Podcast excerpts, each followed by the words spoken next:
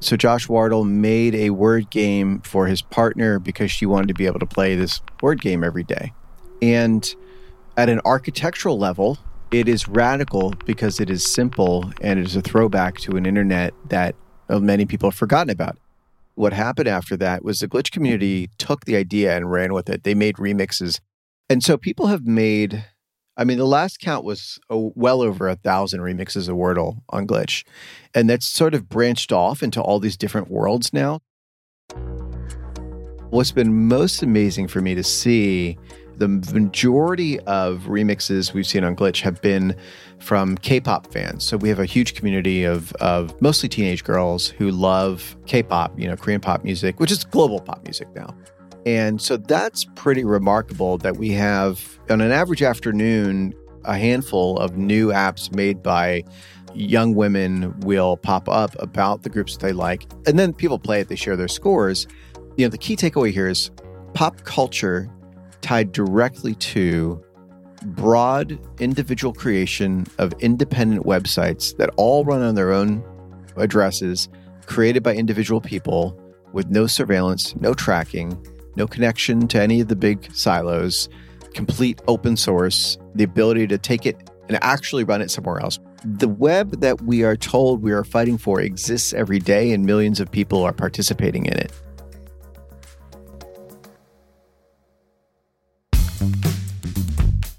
That's Anil Dash. He's the CEO of Glitch, and he's also on the EFF board of directors.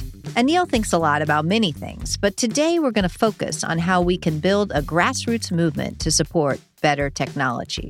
Anil is going to tell us what we need to do to make tech be more relevant and to build involvement beyond the converted. I'm Cindy Cohen, EFF's executive director. And I'm Danny O'Brien, special advisor to EFF. Welcome to How to Fix the Internet, a podcast of the Electronic Frontier Foundation. Hi, Anil. We're just delighted that you agreed to join us. Hello. I'm so glad to be here. Tell me the problem as you see it. Why is tech not reaching out in the way that it ought to to galvanize movements to get us to a better internet? That's a big question, but I think about first learning from other movements, right? So we're in an amazing moment of, you know, for example, people fighting for a higher minimum wage in the US. Mm-hmm. They call that the fight for 15. And it's very clear, right? You know if you got paid 15 bucks an hour or not and you know what you're asking for. And I think about movements like that are so galvanizing because of their clarity. You'll know when you win. Mm-hmm. If somebody says this big tech company did something wrong about privacy, okay, yeah, I believe that. That's easy to believe. And they say, well, what do we want? Right. And if we don't know what it would take to win, then do we have a movement at all? I think that's the challenge we have because as soon as we have that clarity, we won't have to do anything to galvanize many, many more people joining in and wanting to be part of it. It is a hard task, and it is something that someone has to explicitly do. I guess the question maybe we should all be talking about is like, how do you even begin to think about that? What is better tech? What is a better internet? I think one of the most important things is about knowing that this is not the beginning of a moment. Mm. So if we talk about, you know, I, I don't want to obsess too much about the fight for 15, but I think it's a great example. There's a couple centuries of prior art there to learn from about what constitutes, you know, a fair wage for people. And so if you look at this moment, I think one of the reasons we have as many challenges as we do in tech is there's almost this insistence that nothing came before. Right. We're at the beginning of history all the time. Yeah and you know i have enough gray in my beard and everybody sort of has that uh, enough mileage on their sneakers to sort of know this isn't the first time we've had these issues before in many cases it's not the first time the people who are making these mistakes have made these mistakes this is not the first time anybody's thought about these problems and what could we learn about what did and didn't work in the past I want to flip this around just a little bit. So tell us your vision. What does it look like if we get it right? And then maybe we can back into our slogan a little bit. Well, that's the hard part, isn't it? Right? I mean, it's like I know what I don't like. it's almost the inverse of that. I don't know it when I'll see it. Yeah. There's very obviously this sort of trickle down architecture. Well, first, we'll help the people that have the fastest phones, the fastest connections, the most wealth, the most security, the most stability, and then everybody else will benefit later. Yeah. And that part always gets kind of overlooked. So I think there's a an orientation to service, an orientation to alignment to who, who you're serving that is sort of a North Star. So that's one part. It sounds nebulous, but it's far more falsifiable. It's far more testable than you might imagine. Mm-hmm. I think very often you can sort of say, can this technology be used by somebody who's unhoused? Mhm. Can this technology be used by somebody who's unbanked? Mhm. Can this technology be used by somebody with an intermittent connection?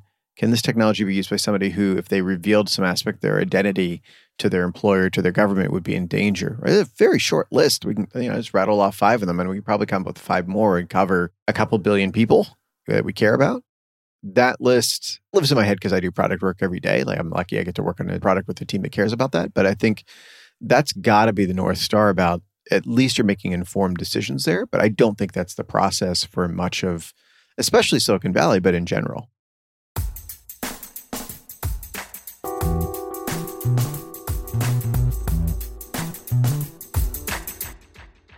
One of the parts we struggle with as a movement, as much as anything, is is what do you call that relationship? Yeah. Like, so there's customer, right? There's user Mhm. or consumer. Yeah. Another one that I feel really uncomfortable with because, That's grim. Yeah.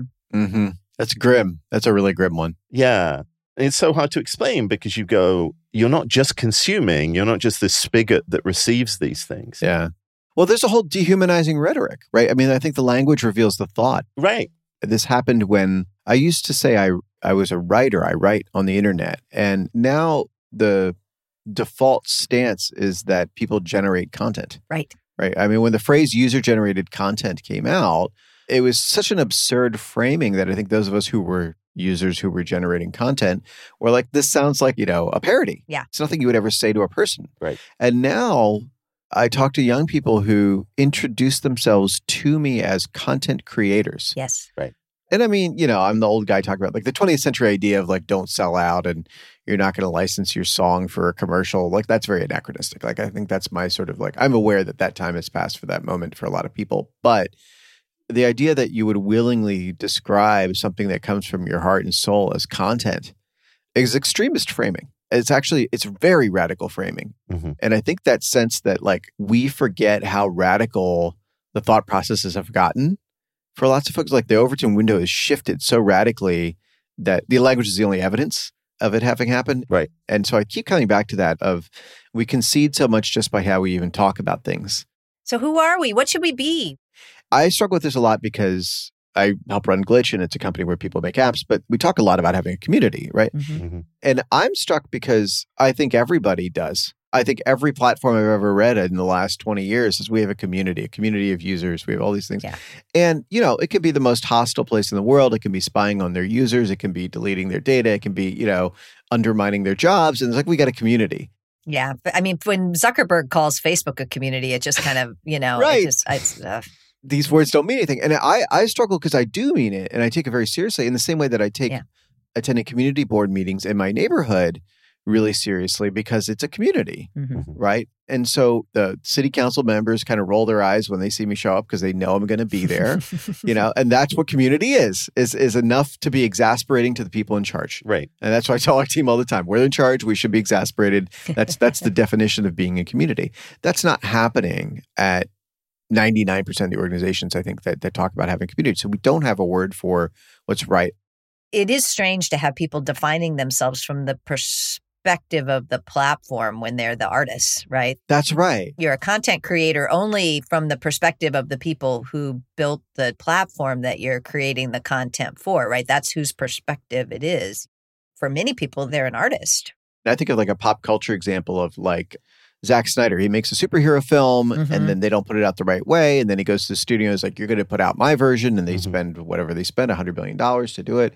And he's not saying, I'm a content creator for HBO, right? Right. right? He's not saying that. That's not what he's doing. Steven Spielberg is not a content creator Right. for a movie studio. And, I- and I think there's that sense of like owning your work and knowing what you are in the world that is denied by people who are sort of born into that framing. You take somebody like Beyonce, she is not a content creator. She's like, I know what I'm worth. I'll be on Netflix, I'll be on Spotify, I'll be wherever I need to be, but you're going to pay me. Mhm. You're going to give me control, and I'm an artist, inarguably. Yeah. And I don't think you're going to have most of Generation Z coming up with that sense of self agency, control, and ownership, even though that's what the internet promised them. And when we were all excited about the web in the early days of the web, it's like everybody's going to own their own work and they're going to have this control.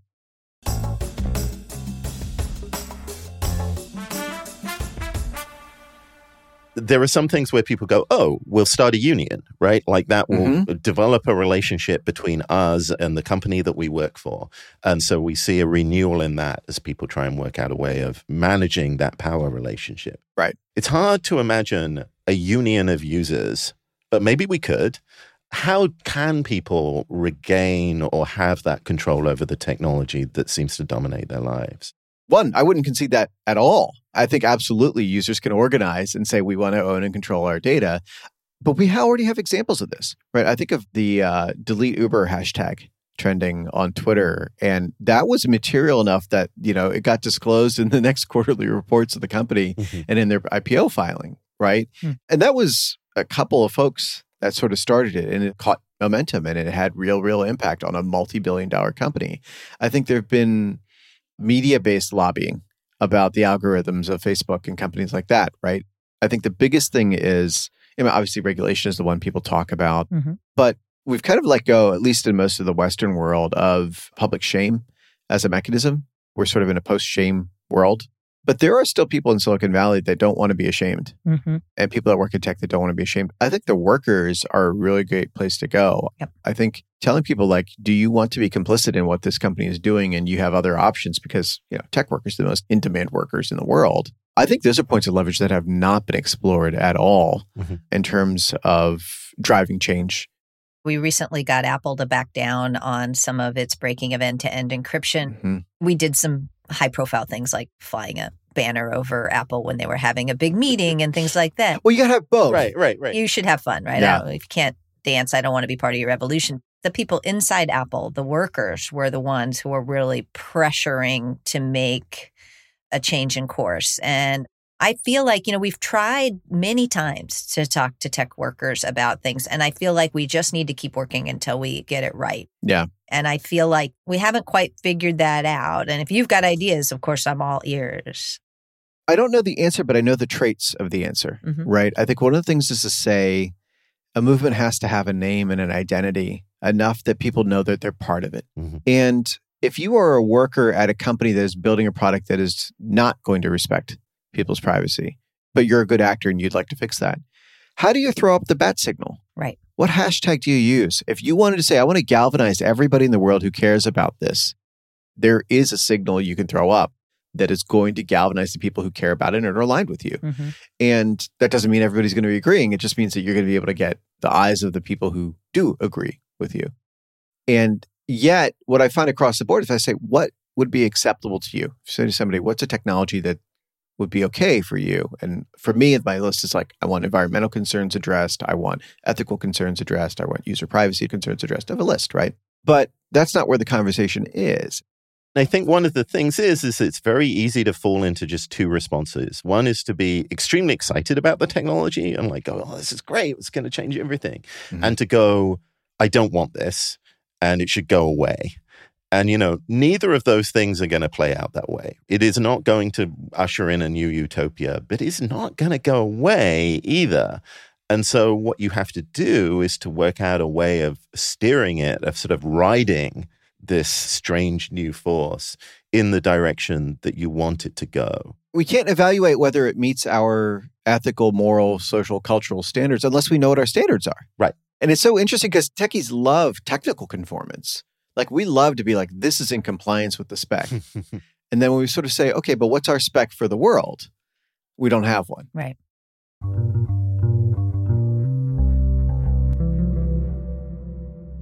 So, what I hear you saying, which I think is really right, which is we need to ask ourselves, you know, how is our technology that we're building going to impact the most marginal people in society? I think that if that question has been asked and answered in a good way, that's part of our better world. What else? What else in our better world do you see? I mean, it's such a tricky question. I mean, I, I think there's a lot of aspects around agency and ownership. I think one of the things we can sort of picture very easily is can I take my ball and go home? Yep.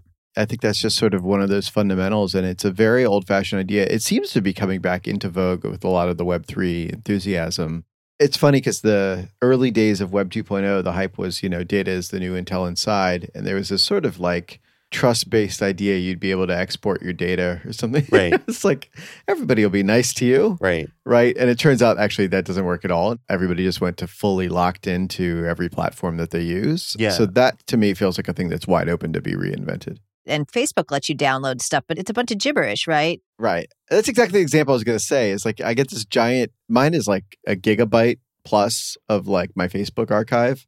And I'm like, what am I going to do with this? Like take it to some other app?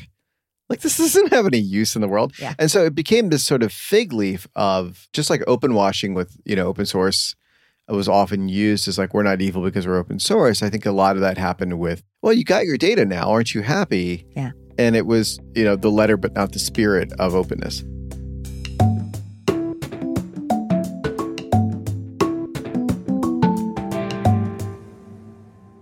How to Fix the Internet is supported by the Alfred P. Sloan Foundation's program in public understanding of science, enriching people's lives through a keener appreciation of our increasingly technological world and portraying the complex humanity of scientists, engineers, and mathematicians.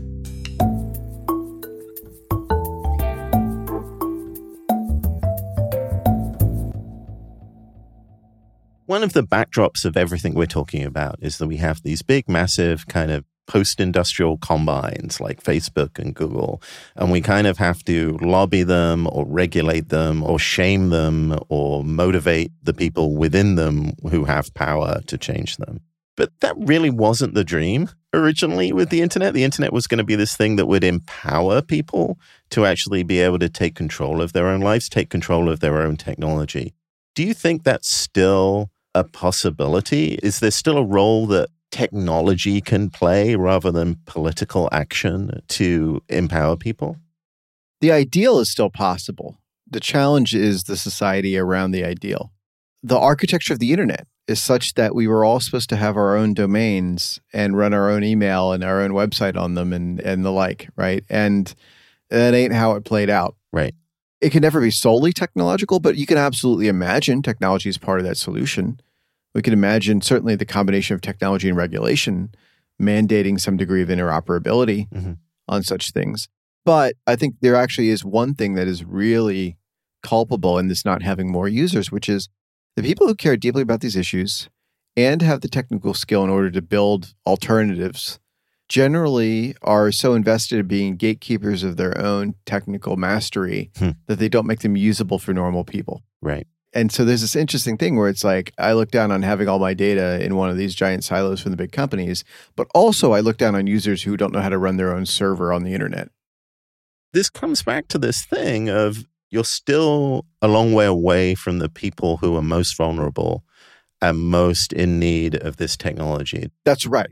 There are camps that believe in only the tech titans having control, and then a camp that believes in nominally individual users having control. But in real practice, neither of them is very good about caring for the most vulnerable anyway. You work on Glitch, and Mhm. Glitch is, for those of you who don't know it, is a kind of a system for helping people build just the tools and websites and programs that people can use on the web themselves, right? Mhm. It's designed to be kind of like an easy to use way of building these apps. Do you think about embodying these kind of values when you're designing stuff like Glitch, or do you see these as separate worlds? Oh, yeah, every day. Yeah, this is why I do it. Could we have an example? I'll give you an example from outside because you know, I'm very proud of what we do, but I, I want to be clear it's part of a larger movement. So I, I think the example that comes to mind for me in 2022 is Wordle. Oh, yeah. So Wordle is, amongst many other things, an act of love. So Josh Wardle made a word game for his partner because she wanted to be able to play this word game every day. And at an architectural level, it is radical because it is simple and it is a throwback to an internet that uh, many people have forgotten about. It is a single page on the web that you play this game on. It doesn't have tons of tracking. You can't log into it. It doesn't even attempt to finagle your data out of you. And it's fun. And it can't try to steal your attention because you're limited to only playing it once per day. And if you're spending more than five minutes playing the game, you're really bad at it and probably not having fun. Right. so it's sort of got a ceiling. Maybe 10, but okay. Okay, 10. We'll put 10. But the point is, if you're spending hours a day, as much as people are spending on TikTok, then that's not the place for you. This is Right. not the game for you. And so I think the thing is that it is structurally aligned with a healthy web. And it is the biggest phenomenon in the consumer internet this year, right? And it's made by a guy, by a person. And so I keep calling it the Wordle Wide Web. Like that version of the internet, we were told is dead and can't succeed and has to be in an app store and has to be distributed through Facebook and has to surveil you and has to be getting VC money and all this list of things, right? And it makes obvious that that is a lie. You know, no surprise to me. What happened after that was the glitch community took the idea and ran with it. They made remixes.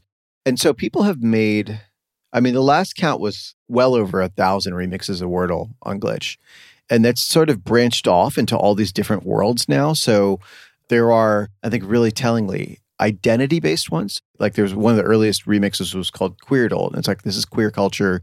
And then because of how remix culture works online and because the web is open, it went a whole different direction. Like the last couple weeks has been so there's Heardle, H E A R D L E, and those are song guessing, right? And this is sort of like, well, those were about guessing words, but this is name that tune, right? This is not a new idea. And what's been most amazing for me to see in these last two weeks is the majority of remixes we've seen on Glitch have been from K-pop fans. So we have a huge community of mostly teenage girls who love K-pop, you know, Korean pop music, which is global pop music now. And so they pick their favorite band and they take their songs and they make a Heardle remix just for the group that they like or just for the genre that they like. And so that's pretty remarkable that we have on an average afternoon a handful of new apps made by young women will pop up about the groups that they like. And then people play it, they share their scores. The key takeaway here is pop culture tied directly to broad individual creation of independent websites that all run on their own addresses, created by individual people with no surveillance, no tracking, no connection to any of the big silos, complete open source, the ability to take it and actually run it somewhere else. When you get a download, it's not something that's tied into the system. The web that we are told we are fighting for exists every day, and millions of people are participating in it. But now it's just becoming visible again. Oh, I love that story. Does it change that calculus that Wordle itself was bought up by the New York Times and actually does have tracking on it and you do kind of log in? Yeah, kind of. But, you know, I, I was sort of torn. At the end of the day, if somebody makes a great app for their loved one and then they get a million dollars and sell it to the New York Times, good for them. You know, I think a younger me would have been much more radicalized by that, but I'm kind of like, eh, you know what? That's not the worst outcome. But actually, part of it is that my impression from Josh, who made it, he used to work at Reddit and everything else. He's probably going to get paid more for that than he did from working at Reddit or something like that. So the idea that there's more of a return as opposed to the venture backed model or the publicly traded companies model, like those don't always reward their workers commensurate to the value that they create. Right. And so I think that sort of has to be the benchmark as opposed to keep it pure and don't make any money on this thing. Cause I'm like, well, you know, we tried having that as our aesthetic maybe as late as the 90s. You know, the Beatles had their song licensed in the Nike commercial and, and a bunch of boomers got mad, right? And like that idea of caring about that level of selling out at a time when every rapper has their own perfume and clothing line and whatever is, is just anachronistic. Right. So I think that sense of the purity of it being non commercial is not, it's actually not a battle we can win. But the idea of agency, control, creativity, response, connection to culture, and genuine democratization to a demographic that has been overlooked and disrespected by the tech platforms, that is all doable. The key there is the openness. Mhm. The fact that somebody can take this thing and turn it into something that works for themselves, just their three friends or their whole community. I don't care if the New York Times takes Wordle and turns it into something I don't want. I got a hundred other choices. The thing that is also really important here is the thing that isn't happening, which is that the New York Times is not suing all of these Wordles out of existence. Yes. Which is important, right? Because the reason why they're not doing that is they know that would be an absolute nightmare. Like they have the legal capability to do that, but the norm, the norm is that you do not do that on the internet because Mhm. the internet will hit back.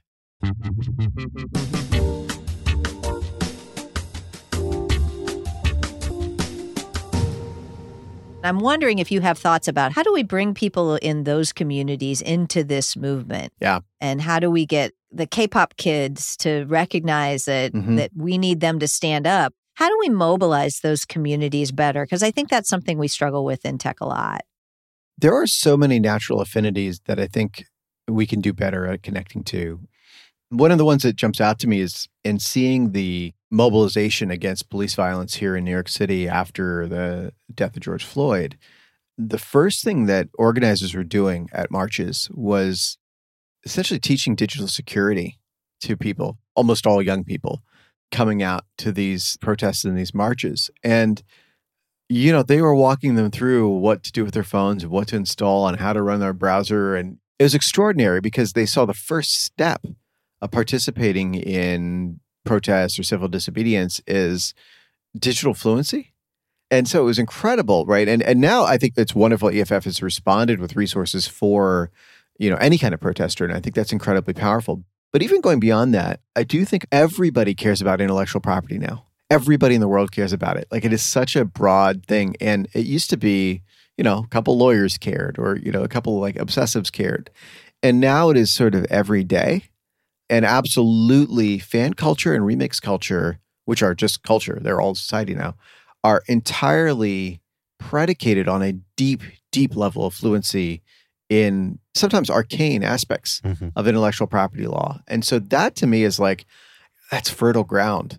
I'm a big fan and scholar of Prince's work, and you know, seeing his uh, very zealous lawyers go in and, and take a overly aggressive stance, if for understandable reasons, about IP, was a huge learning experience for that fan community. They were not intrinsically motivated to learn about these things, but at the same time, they were also learning about trademark. Prince had changed his name to a symbol, and he had a trademark on the symbol, and it was sort of they learned the difference between copyright and trademark, Mhm. and you know, and he filed for a patent. They learned a patent. And I was like, fan communities teach each other a lot. I'm struck by pop music fans in general now. Their level of knowledge about corporate structures and licensing agreements and publishing agreements is off the charts. All those things were things that were somewhat esoteric then that are fundamental to like a 13 year old's fandom now. Anybody who has an artist they love or a fandom that they're part of, a community like that, real community, not the tech version of community, but a real community.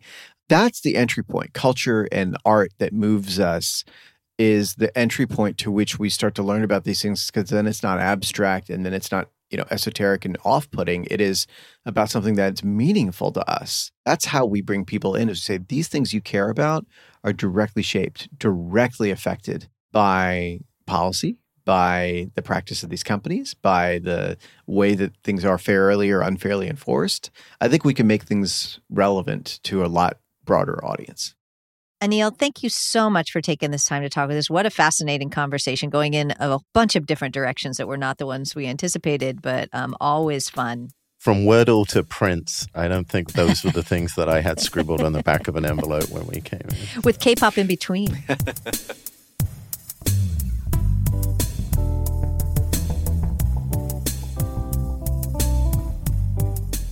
Well, big thanks to Anil for joining us today. You know, the first thing we talked about is something that we've heard consistently across this podcast is that we need the people who are affected by technologies and especially those who are the most marginalized the technologies need to serve them and this Right. is just so consistent across all the people that we talk to And also, you can't have an approach to technology unless you know what you're ultimately aiming for, right? You need to be able to steer the technology. And that means having very clear messages about what you want. When you put up a bat signal for grassroots movements, they need they need clarity. They need to know what you stand for.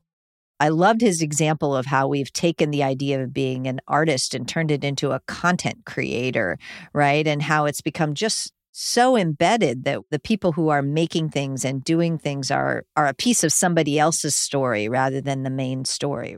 In terms of strategy and tactics, I do think that this emerging possibility that tech workers can influence positive change at tech companies. I think, again, that's a recurring theme, but I think he put a real point on it. I'm not sure about the term shame, actually. I kind of disagree with the Anil there. I think that what he's describing is correct, but I don't think the, the method is shame. I think it's actually just illustrating, getting people to see the consequences of what they do and highlighting that they have the power to change that. It's just basic accountability. And that doesn't have to be a personal decision that you're a bad person. It's just making people accountable for the consequences of the things they build and the way that their businesses work. I also love that the world needs more Wordle and all the various Wordles all around. I love that as an example of how, you know, sometimes we get locked into this mentality that everything that happens online happens on Facebook or one of the other giants. And here's this tremendous thing that didn't come from there at all and is now expanding and growing and being adopted by communities all around the world for their own purposes, you know, quite apart from the tech giants.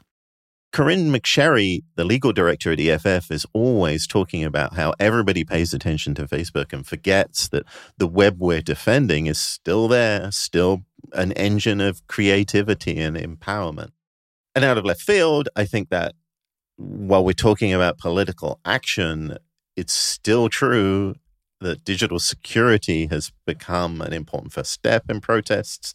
And maybe that's the thing that leads us on to other considerations from like intellectual property to the importance of encryption. All of this stuff is already ingrained in people's lives. So all it takes is pointing out that they're already taking it seriously. We just need to work out a way of making all of those things work for them.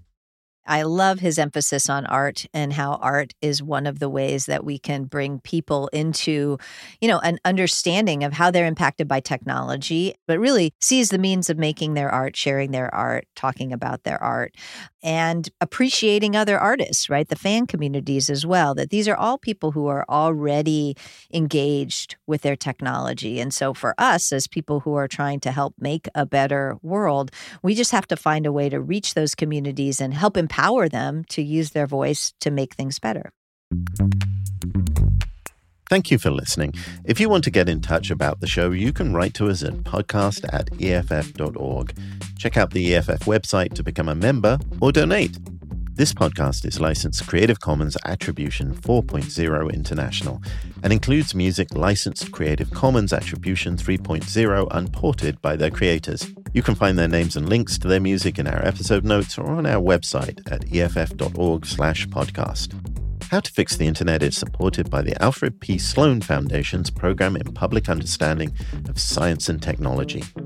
I'm Danny O'Brien. And I'm Cindy Cohn. This podcast is licensed Creative Commons Attribution 4.0 International and includes the following music licensed Creative Commons Attribution 3.0, unported by its creators. Get It, the pop mix by Jay Lang, featuring Analog by Nature and RJ. Probably Shouldn't by Jay Lang. Smoky Eyes by Stefan Kartenberg.